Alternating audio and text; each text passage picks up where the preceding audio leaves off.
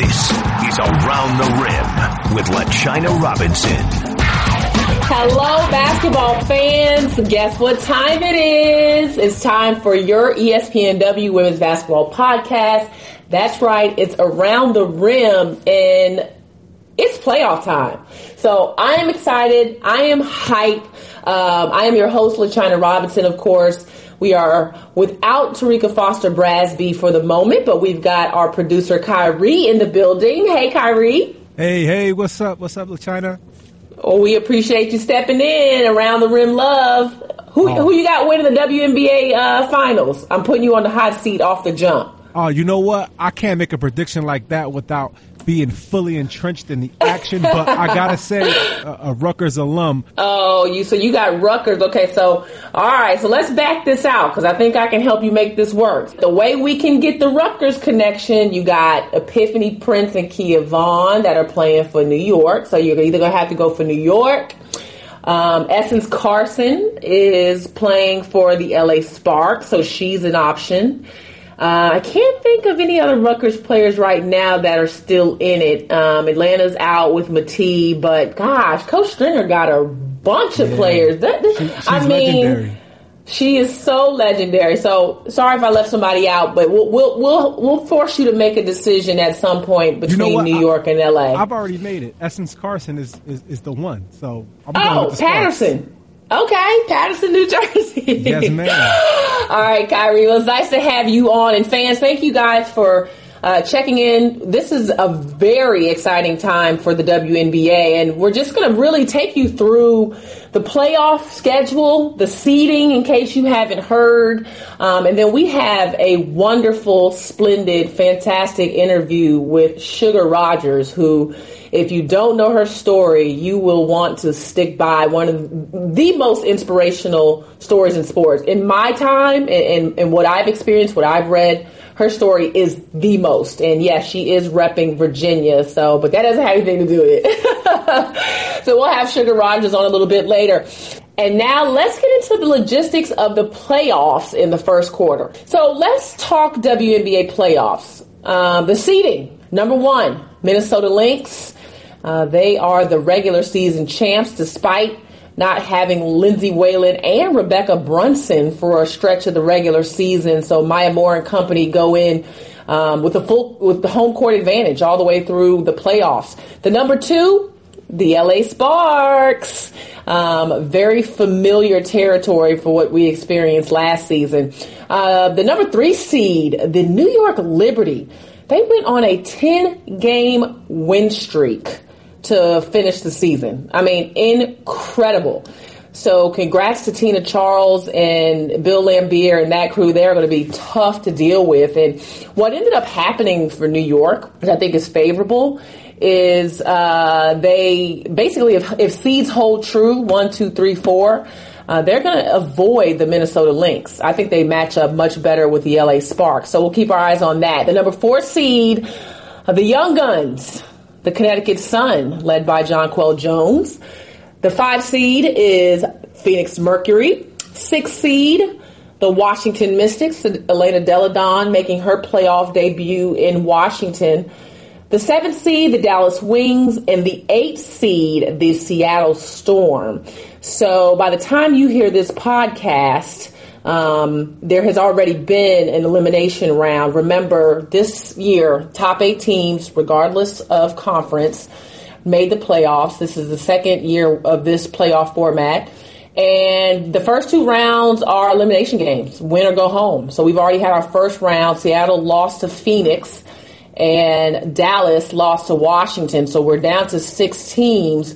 Now the second round is also single elimination. Connecticut and New York have been in the waiting as uh, that three and four seed or four and three seed. Um, so now Connecticut will play Phoenix and New York will play the Washington Mystics. And from there, to the semifinals, where the Sparks and the Lynx are waiting. Um, there is reseeding after each round, so we have to wait to see who wins to figure out who goes where.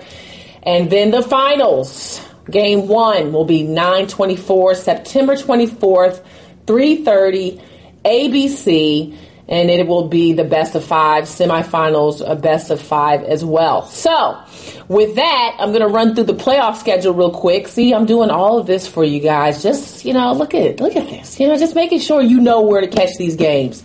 So, we mentioned the first round of elimination games are done. Second round. Sunday, September 10th. Again, Phoenix at Connecticut at 3 p.m. Eastern on ESPN2.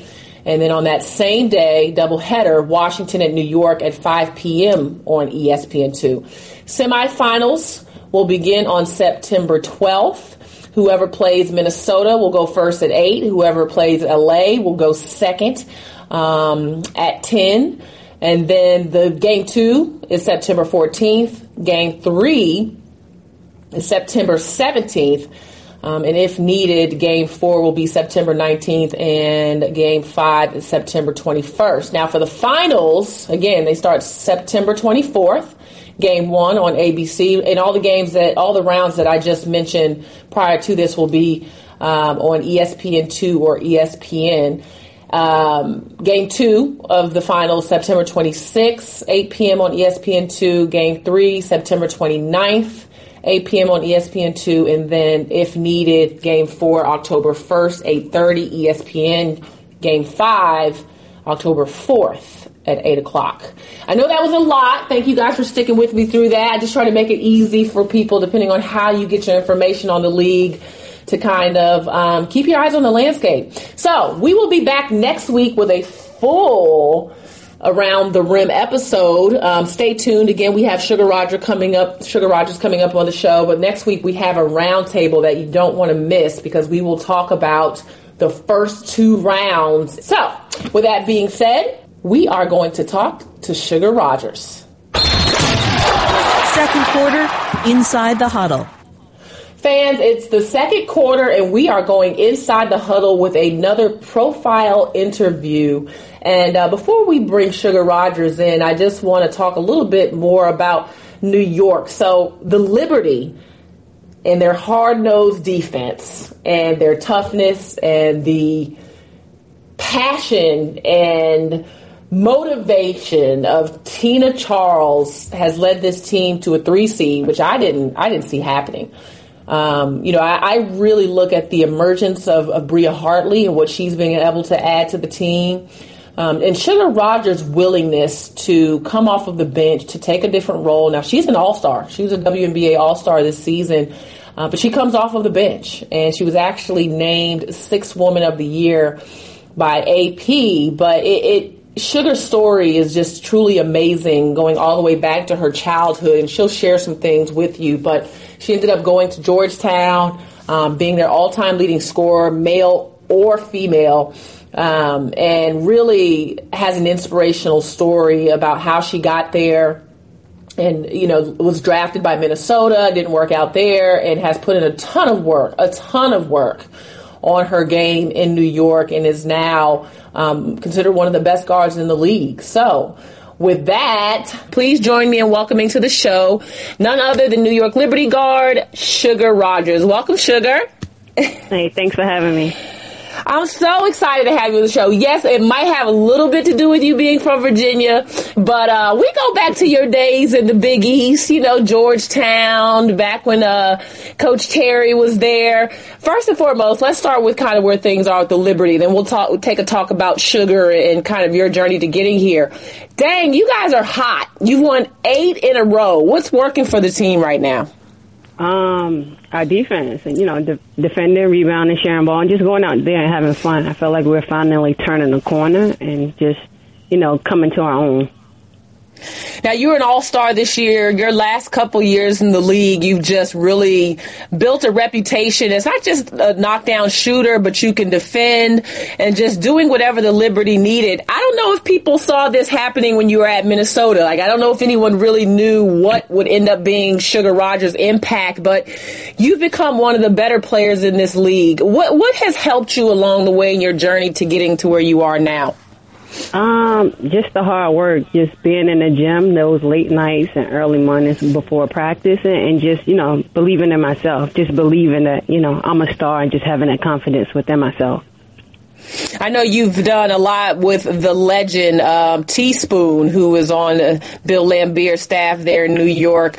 Uh, what has she done to help you with your confidence and your development? Um, just the energy she brings and the confidence she has within, you know, you know everything. She uh she pushes me to be better. She wants more for myself, for me, and um just wanting more for myself. Um, she brings it every time we step into the gym.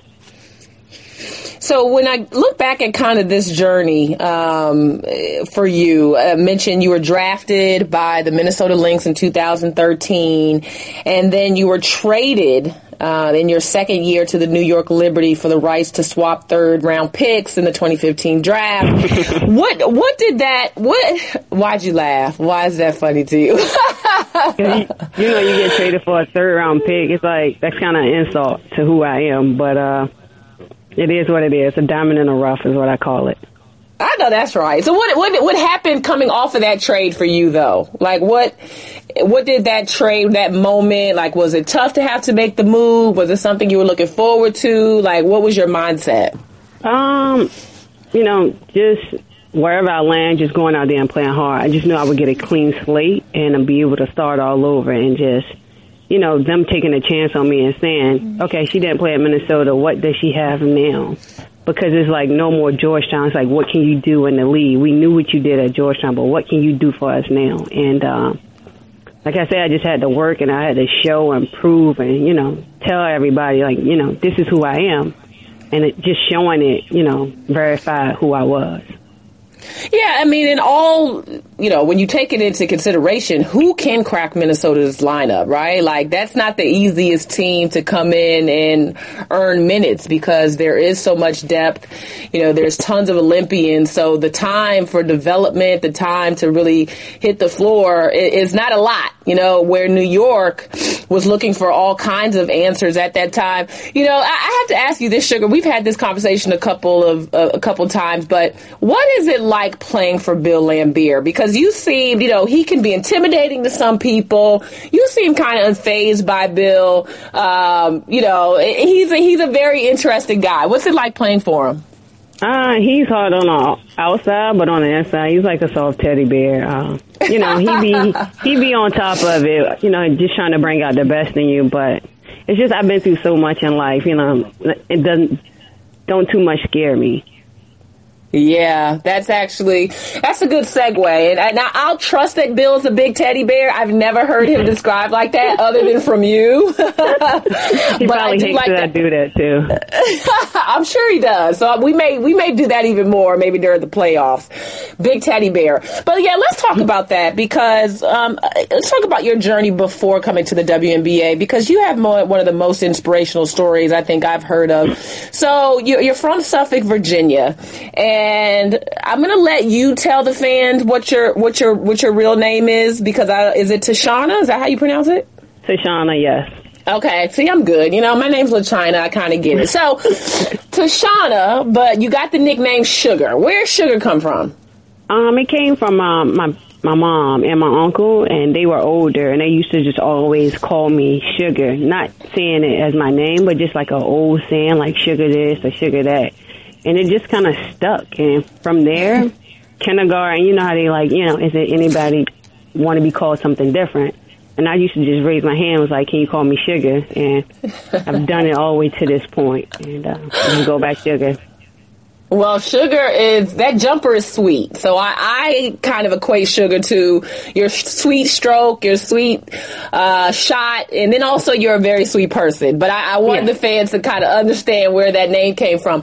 Now, sugar, you you have definitely been through a lot, and you hinted at this earlier, from poverty to homelessness, you know, losing your family. Uh, for the fans that may not know what that journey was like growing up for you, what what was it like? I mean, it, it, I, it's amazing amazing to me that you made it through, but just tell us about some of the things that you have experienced in that journey. Um, uh, I, I really want to say it started when my mom passed away from lupus, and uh, I was around 13, 14. And uh, after that, like, my house got taken away. My sister and brother, they were in and out of, you know, jail and prison. And uh, I would just bounce around from house to house, you know, finding somewhere to sleep every night. And uh, I barely went to school. Uh, just finding, you know, the love for the game. I actually picked up basketball because I played golf at first, and uh, it was something I did with my mom. So I didn't want to do it anymore after my mom had passed away. But uh, you know, just bouncing around, found a good team and within Boo, and uh, played for Boo, and you know, end up getting a scholarship. I didn't even know what a scholarship was back then. Uh, got a scholarship to Georgetown, and ever since then, I've just been on my way. Uh, just graduating college, making it to the league. Um, things that people thought I wouldn't be able to do just because so much was happening going on in my life. And some people just didn't want me to do it just didn't want me to be that person. So after your mom passed away, you were pretty much homeless and on your own. Um, no home to go to, bouncing around, trying to find places to sleep. You said once that basketball saved your life. What did basketball do for you during this stretch? Um, I was just able to escape what was going on at home. Well, not at home, just around. Like escape, you know, not thinking about my mom passing away, not thinking where I'm going to lay my head, not thinking about, you know, where I'm going to eat, just being locked in the gym and just having fun and, and just being a kid. That was the only time I could be a kid whenever I found a court to go to. I just knew when whenever the basketball stopped or that day the game stopped, I knew, you know, life would kick back in.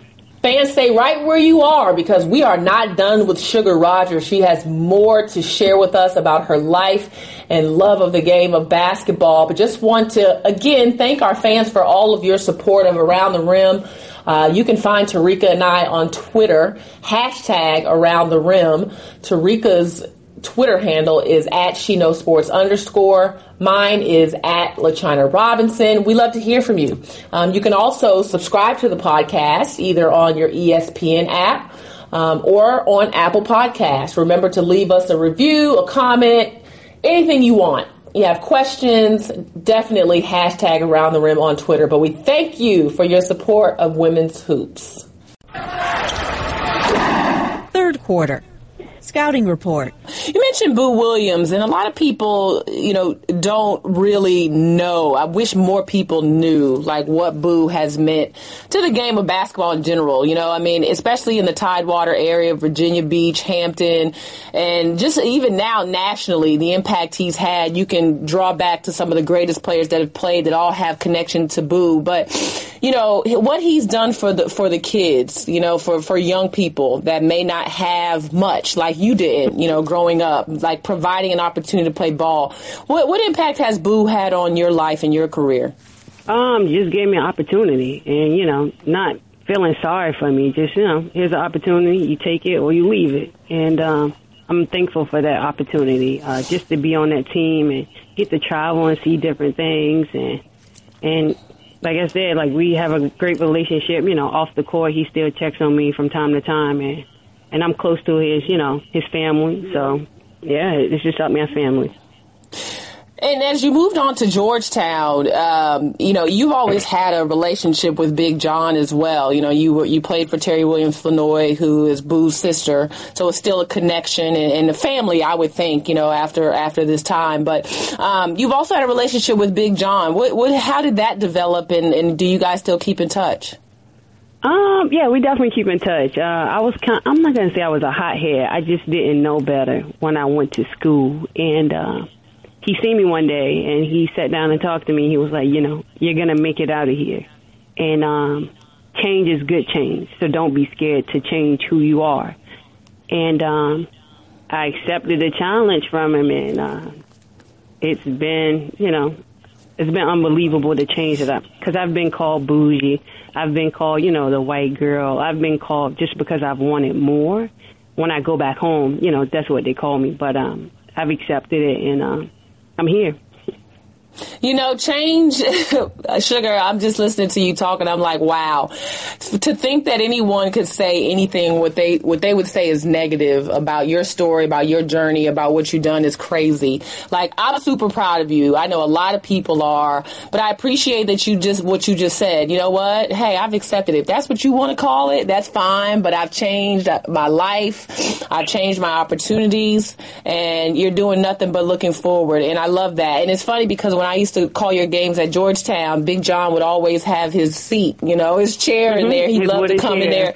Yeah, he loved to come in there and watch you play. And I would see you go over there and talk to him and, and vice versa. But you left Georgetown as the all-time leading scorer, man or woman. I mean, your mark was left on, on the program in general. But you, as you mentioned earlier, you were actually a very good golfer. Um, and, and I know you didn't want to pick it up anymore after, after your mom passed, but do you miss golf? Like, do you remember those days that you used to play?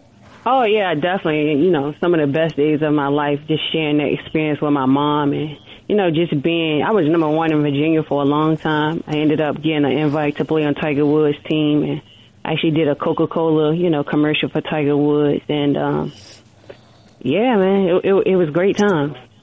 Yeah, that I mean that's crazy because golf is not just a game that anybody can be good at, and you were one of the best, like you said, number one in the state for a long time, and like part of an elite group, and that's just so rare.